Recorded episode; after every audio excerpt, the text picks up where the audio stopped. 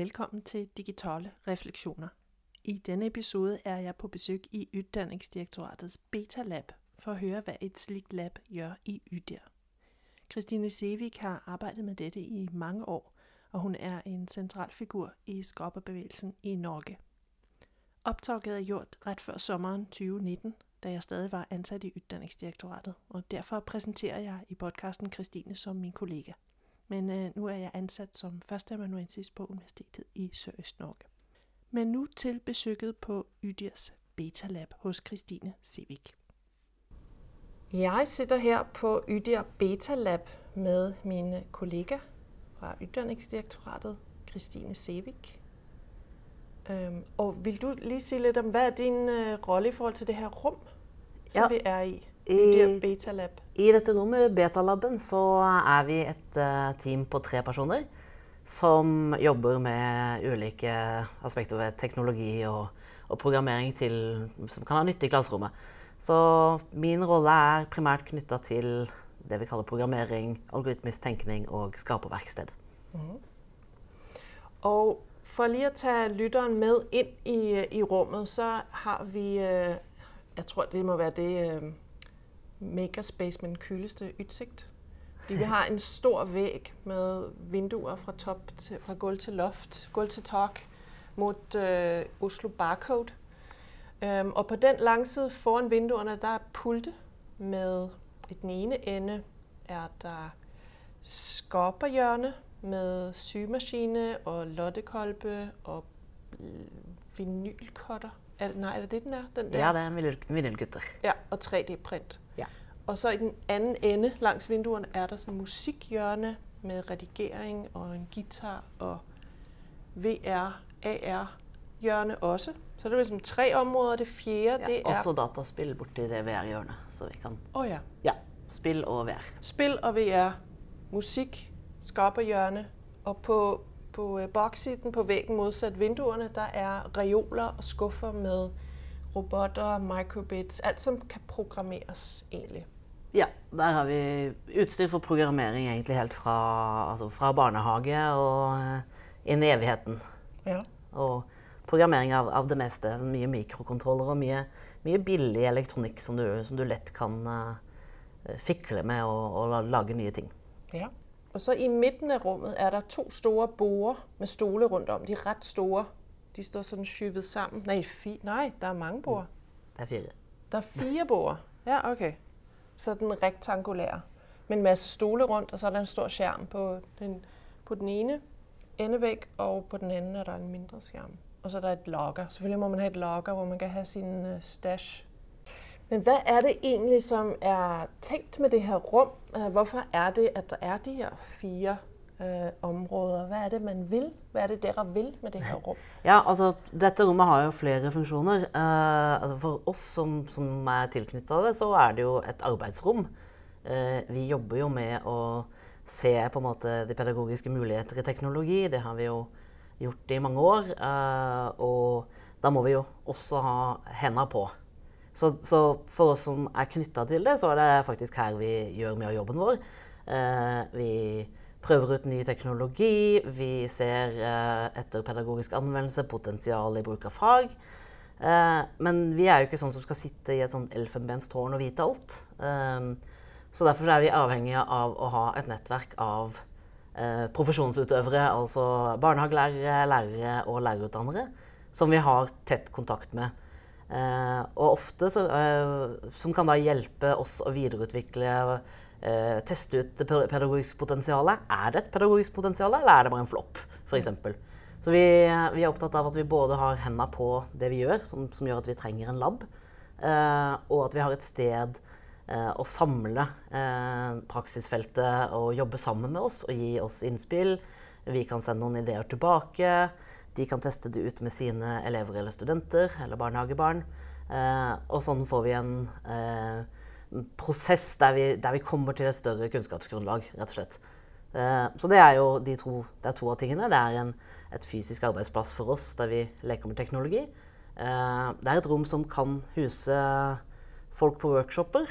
Eh, vi har en, en fleksibel innredning her som gjør at vi kan eh, et, ha et stort møtebord i midten, som vi også kan dra ut til mindre gruppebord. Det var et veldig viktig poeng i innredningen. Um, ja, vi har jo sagt at vi skal kunne ha 18-20 personer på en, på en hands on workshop. Vi har klart å presse 43 mennesker inn her. Wow. Ja, Men da var det ingen som fikk luft. Nei, fordi det er vel sånn 100, er det 80 kvadratmeter? Ja, jeg tror det er under det. Uh, så uh, egentlig så presser vi grensen når vi går over 20 mennesker hvis vi skal være her en stund, da. Mm. Um, så det er jo, og så er det jo også et sted der utstyret vårt bor. Altså, for vi er jo også mye ute. Uh, altså utenfor den laben. Vi sitter jo ikke her. Vi, vi har jo et helt lager der inne med diverse utstyr som vi ofte pakker og tar med oss ut i sektor. Enten på for å vise frem noe, for å prøve noe sammen med lærere, eller for å ha workshop og konferanser eller andre ting. Ehm, det er jo et rom som også kan vise noe av hvordan man kan tenke et fleksibelt undervisningsrom, men da i en sånn mikroskala. Eh, det er jo ikke et, jo ikke et svært skaperverksted vi sitter i her. Men litt sånn Dette er elementer du kan ha i undervisningsrommene dine.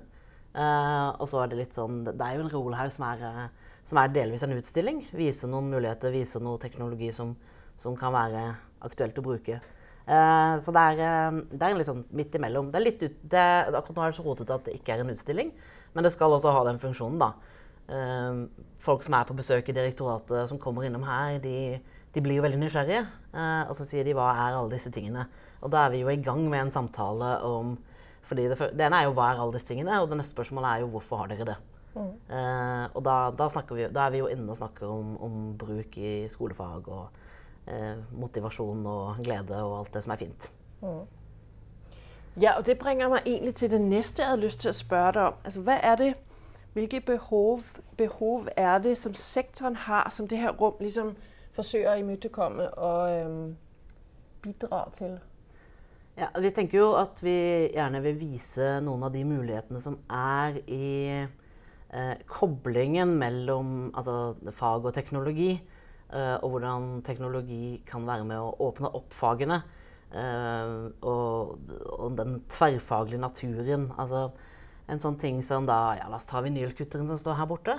er jo en veldig enkel, liten sak, og den koster ikke all verdens. Uh, Men det ligner sånn en, det ligner sånn lamineringsmaskine? Ja, det ligner den er egentlig den størrelse. Ja. Mm. Uh, og, det er, og den kan man altså, det handler jo om å få Her kan vi, her kan vi lage et digitalt design, f.eks. Eh, enten ved å programmere noen geometriske figurer, eller ved å tegne det for hånd og ta bilde av det og, og, laste det opp. Så man kan få en eller annen sånn digitalt eh, bilde eller uttrykk eller en, et slagord eller hva man nå enn vil formidle. Eh, og det er, jo, det er, jo, fint, det, men det er jo sånn begrensa hvor gøy det er å ha det på en skjerm. Eh, men når man da kan få skjært det ut på et uh, materiale som man f.eks. kan stryke på en T-skjorte, uh, mm. så får du den koblingen, da. Uh, den gleden av å, av å, ha noe fysisk, et fysisk produkt av det du har laga. Selv om du har vært gjennom en, en digital designprosess, f.eks. Så det er jo en sånn ting som vi liker veldig godt, er når vi beveger oss mellom det analoge og det digitale. Um, vi ser også at, at mye teknologi er jo med på å liksom, åpne åpne fag for, eh, for kanskje elevgrupper som ikke syns at det faget er så spennende i utgangspunktet. Men idet du kan få lov til å eh, jobbe i, i, det digitale, så blir det flere elever som kanskje er interessert. Eh, det er ikke alle elever som liker det heller, men, eh, men det, det, er en sånn eh, ja. Det er vel det som er kjernen i det, det her med å bruke teknologien til å være skapende og til å designe og til å lage noe som en fysisk altså Du nevner T-skjorten man kan ha på. Uh, man, ja, Det er jo ubegrenset. Ja, det er jo det. Og det er jo en av de tingene som vi, som jeg er veldig begeistret for når det kommer til programmering òg.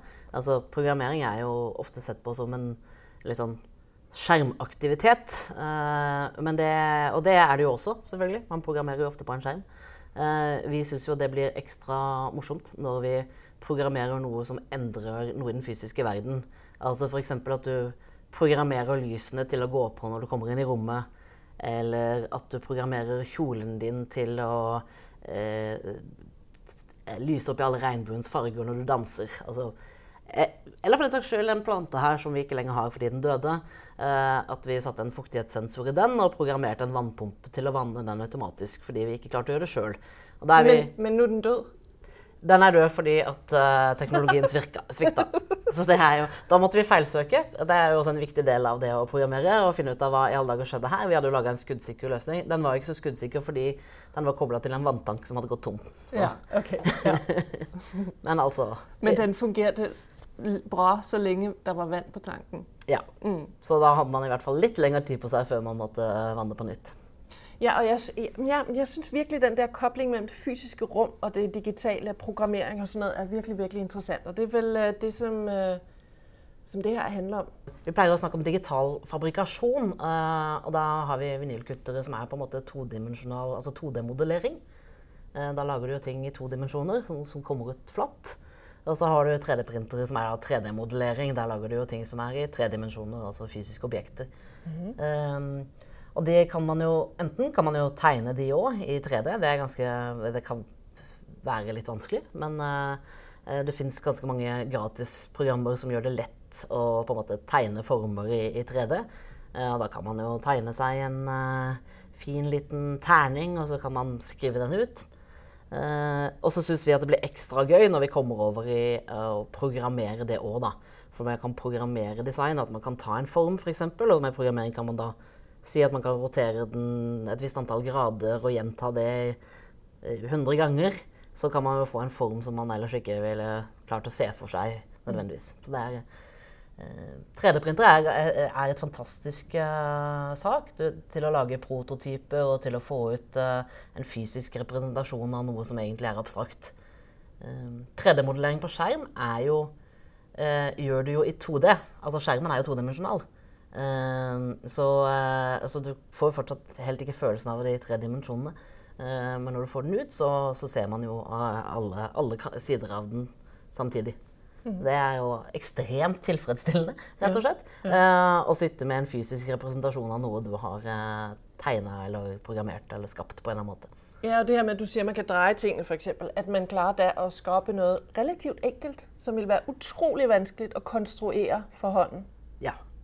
uh, og det er jo også faktisk det med 3D-printere, fordi den kan jo bygge ting innenfra. Den kan jo da lage former som er uh, bortimot umulige for oss mennesker å skape. Altså former som bare naturen har klart å skape, da. F.eks. ved å hule ut fjell innenfra og sånt. Eh, men det kan jo 3D-printeren faktisk gjøre.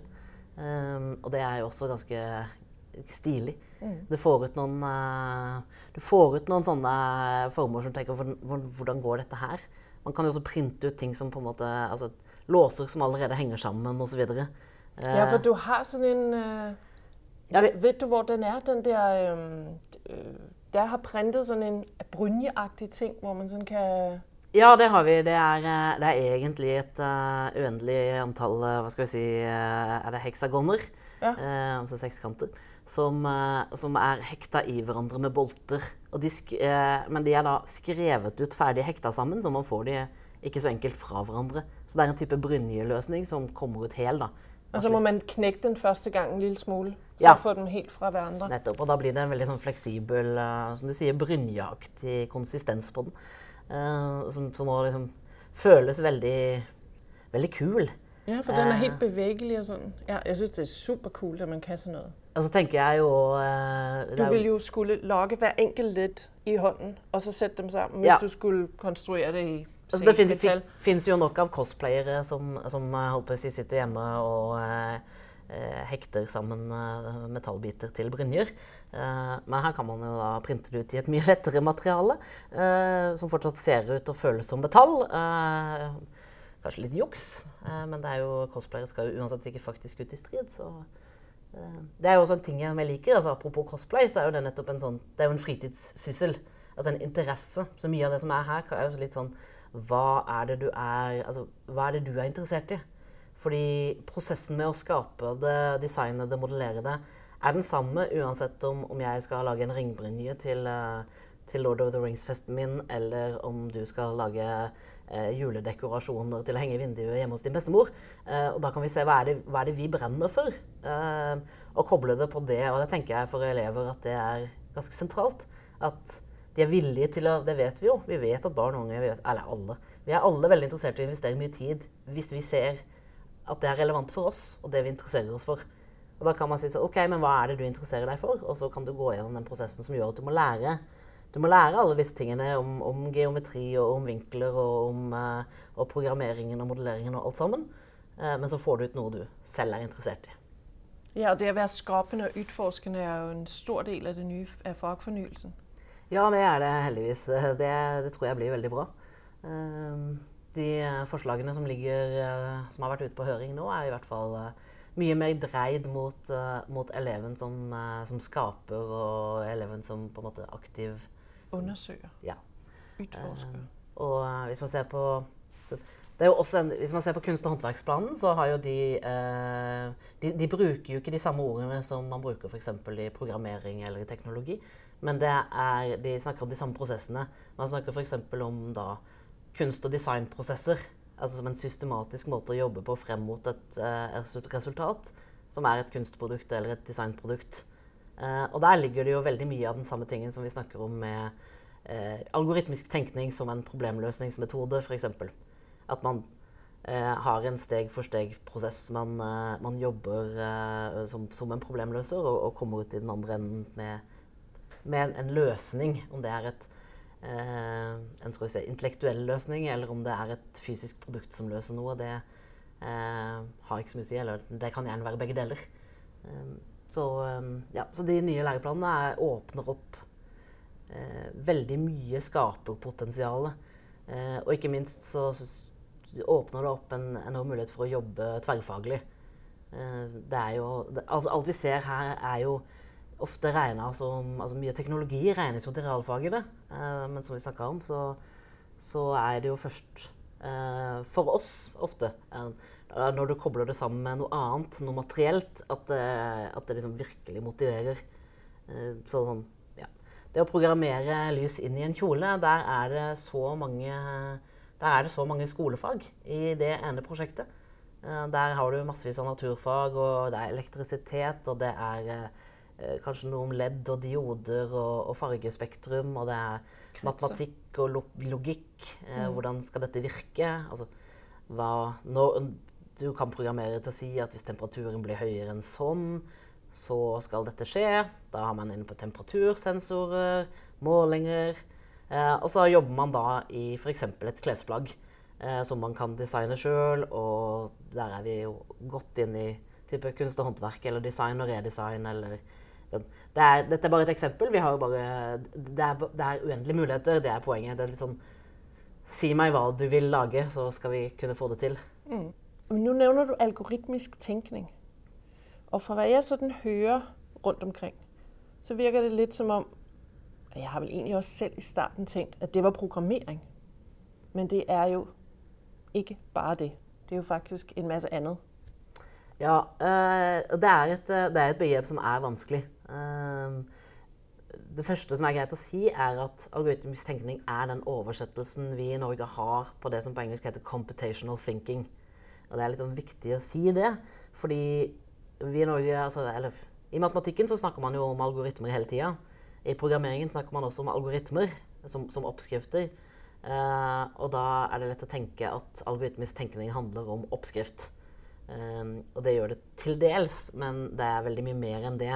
Så hvis man bare husker i hvert fall at det er computational thinking, eh, som er noe man snakker om i, i utdanningssektorer eh, i hele Europa og USA. Altså det er en stor greie. Eh, og da skal jeg først si litt om hva det er. Um, det, er uh, det er egentlig altså Det er overordna en problemløsningsmetode. Um, det handler om å, å kunne formulere et problem så presist at uh, det, man kan løse det type ved hjelp av en datamaskin eller ved hjelp av en steg for steg. Eh, å formulere problemet betyr også å analysere det. Eh, hva er det, hva er det jeg vil løse? Hva er det jeg trenger i løsningen min? Eh, hvilke deler består dette problemet av? Og kan jeg, kan jeg bruke teknologi for å, på en enkel måte, altså for å hjelpe meg med dette? Ofte så er det jo sånn at teknologien har noen styrker som vi ikke har, bl.a. å kunne gjøre uendelige beregninger osv. Så altså, oss, hvis vi vender tilbake til planten min, da, så, så kan vi jo ta, si at det, her er det et problem. Planten min dør. Uh, en rask liten, uh, rask liten evaluering av det problemet er at uh, den får ikke nok vann fordi ingen husker å vanne. Og da man jo, har man mange ting man kan gjøre med det. Altså Man kan innføre en sånn liste. 'Nå er det din tur, Lars, til å vanne planten.' 'Nå er det din tur, Kristine.' eller man kan da si sånn som vi gjorde. sånn, OK, ingen av oss klarer å vanne planten. Kan vi lage en teknologisk løsning for det? Ja. Hva trenger vi da? Jo, vi trenger noe som måler hvor tørr planten er, og vi trenger noe som kan gi vann til planten. Uh, og så bygger man den løsningen, og så feiler den, som den jo gjorde. Planten er jo død. Um, og så må man da gå tilbake og se på løsningen sin. Det, hvorfor funket ikke det etter intensjonen? Er det noe vi kan gjøre annerledes eller bedre? Kan vi bygge videre på den løsningen vi hadde, eller må vi bare kaste hele greia og, og tenke helt nytt? Så det, det er et sånt eksempel på en eh, algoritmisk tenkeprosess. da. Eh, vi sier at det er eh, eh, Det er litt som å tenke som en informatiker når du løser problemer. Fordi det er en metode som har vært brukt mye i informatikken. Men det handler egentlig bare om den, den systematiske steg for steget, og at du bruker den teknologiske kompetansen din i problemløsningen. Eh, og i det så ligger det også å vite hva du ikke skal be teknologien om å løse for deg. Det er ganske viktig. Eh, så f.eks. hvis man snakker om eh, er, altså sykehjemsdrift, da, så kan man si at det er for lite altså De gamle blir liggende på gangen. Det er et problem, og man kan begynne der. Og så kan man si kan man få roboter til å gjøre noe. Kanskje. Det er ikke sikkert at vi vil at robotene skal overta alt, fordi et viktig poeng på sykehjemmet er jo nettopp å kunne gi omsorg. Men kanskje er det det menneskene altså Kanskje det er der vi skal bruke våre helseutdannede personer til å gjøre det som mennesker gjør uovertruffent mye bedre enn teknologi. Eh, og så kan det være at ikke vi trenger å ødelegge ryggen deres på å gjøre tunge løft. Kanskje vi kan robotisere den delen. Så det er litt sånn Det er den type problemløsning, da. Mm. Nå, så, nu, nu nævnte du at det er metoder man bruker i informatikk, men, men, øh, og du nevnte også at det var noe man brukte i mange andre sammenhæng. For, for meg så handler algoritmisk tenkning der om, om å, at skjønne en prosess og ha noen ferdigheter eller kompetencer inn i en, i en proces, altså være fortrolig med procestænkning, og også at kunne løse problemer. Ja, det er hovedsakelig det. Mm. Og så er det, som vi også har prøvd å få frem, at det, det er en veldig stor grad av kreativitet i det. Eh, for du må jo nettopp eh, altså, du, Det er jo ikke sånn at man får et problem, og så lager man en oppskrift, og så løser man det. Det er jo tvert imot en veldig kreativ prosess. Hva er det jeg vil? Eh, hva er det jeg har av tilgjengelige ressurser? Det er kanskje det viktigste. Eh, vi har et, eh, et, favorittord på engelsk som eh, heter 'tinkering'. og det er jo litt sånn derre fikle. Mm. hva er det jeg har her? hva skjer hvis jeg kombinerer den med den?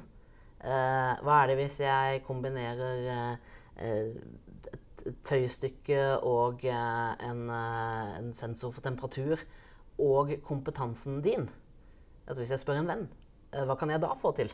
Så det er noe med å, å vite at, altså, hvordan bruker jeg ressursene rundt meg. Ja. Mm. Også er en viktig del av det. Hva er det jeg har? Og inkludert det så ligger det jo også ja, Hva kan jeg finne på internett? Altså, mm. Er det noen som har løst dette før? Jo, det er faktisk en fyr i Taiwan som har laga noe som ligner. Jeg kan låne litt av han. Uh, han har dokumentert arbeidet sitt. Jeg kan bygge videre på det. Så det ligger også en sånn sterk sånn orientering i uh, hva fins rundt meg som jeg kan bruke inn i mitt arbeid. Jo, og dit eksempel, dit eksempel fra sykehjemmet peker jo også på noen etiske dilemmaer, som du nevnte.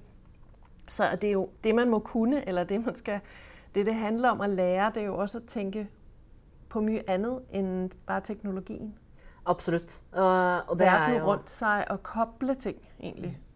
Ja, og det er jo altså, sånn ting som ja, eh, droner er jo en sånn ting som, som, brukes i veldig mye forskjellige ting. Det er mye bra med det. Vi bruker det i meteorologien. Vi eh, bruker det til å ta flotte bilder av husene våre. Der er vi straks inne på det etiske, ikke sant? fordi der lå det naboen og solte seg ute. Da må man ha betraktninger om det. Og så har vi selvfølgelig dette med militære droner. Eh, så vil vi Altså, hvor skal beslutningen ligge eh, om en drone skal på en måte Eh, slippe en bombe eller ikke. Vi vil helst enn så lenge at den ligger hos personer. og ikke programmert inn som kunstig intelligens i dronen selv. Det kan være det endrer seg, men det er jo et sånt og Terminator som man da fort, fort kommer inn i. Men for å ikke komme der, så må vi jo nettopp uh, snakke veldig mye om hva er uh, Hvem tar beslutningene, hva skal de være fundert på? Og da er vi, da er vi inne på etikk, og vi er inne på digital dømmekraft og, og alle de tingene som både, både dagens og fremtidens uh, generasjoner definitivt trenger. Mm. Vi er kanskje litt for dårlige på det i vår generasjon når vi ser hva, hva folk driver og deler på Facebook og ting de trykker på. Og, ja, vi trenger mye mer bevissthet omkring jeg vil tro det. en masse problemstillinger, som vi ikke helt har fået øje på endnu. Eller som der begynder at være opmærksomme omkring, men som den øh, Kari og Ola nordmand, er det ikke sådan, man siger? Den vanlige nordmand, som, den, som, hvem, som, Ola, ja. som manden på godten ikke har tænkt over, ja. som, men som også er en del av hans liv. Og Da er vi jo øh, for så vidt øh, raskt inne i liksom, den siste delen av rommet her som vi ikke har snakka om, nemlig dette med eh, altså f.eks. dataspill. Der er, jo, der er det jo veldig mye rare diskusjoner. Eh, sånn, fordi sånn, enten så er det bra eller så er det dårlig. Eh, og det har vært veldig fokus på at det er dårlig. Altså, ja, barnet ditt blir voldelig av å spille Fortnite osv. Eh, og tingen er at vi vet jo ikke så mye om dette her. Altså, vi, vet, altså, vi vet jo det er, det er, et veldig stort spekter. Eh, og det vi vet, er at hvert fall spill har en veldig fengende eh, Altså er veldig fengende eh, medium. Det er den største uh, industrien vi har. Den er jo større enn en Hollywood. Og altså, kulturproduktene som lages der, er veldig populære. og så må man selvfølgelig ha noen refleksjoner rundt det. Er det bra eller dårlig? og det er jo ikke noen av delene. Altså, det er jo samme som en bok. Den er jo ikke god, altså, er jo ikke god eller dårlig som et medium. Men man kan, man kan bli påvirket positivt eller negativt. Eh, men vi har jo mange gode eksempler på lærere som bruker dataspill veldig godt i sin undervisning. Eh, og siden vi er i en podkast, så kan vi jo anbefale podkasten til Spillpedagogene. Den fins vel også i SoundCloud, tror jeg. Og som, som, da snakker, som er lærere som, som, bruker spill, og som snakker veldig mye om hvordan de gjør det pedagogisk, og, og hvordan de forskjellige spillene passer inn. Eh, og da er jo et av de sentrale poengene er jo nettopp at du har en lærer som bygger en bro mellom opplevelsen i spillet og det man vil at eleven skal få ut av læringsutbytte. Altså bygge konteksten. Mm. For det er jo ikke sånn at uh, altså man, man, deler jo ikke heller ut bare ut en bok og sier 'vær så god', og så snakker man aldri om den. Uh, man må jo ha en kontekst. Hva, hva er dette for en bok? Uh, hvorfor er den viktig? hvem var forfatteren? Hva ville hun? Og så videre. Mm. Mm. Og den podcast, heter den bare Spillpedagogene? Ja, eller? den finner okay. du med hvis du bare søker på Spillpedagogene podcast. Så, så, den anbefaler jeg. Den er veldig spennende. Tusen takk fordi du vil være med, Kristine. Jo, tusen takk for at jeg fikk komme. I podcastens shownotes til hver episode finner du denne gang Kristines anbefaling af podcasten Spilpædagogerne. Og du finder også linker til Ydia Beta Labs blog, til deres Twitter-konto og til Instagram.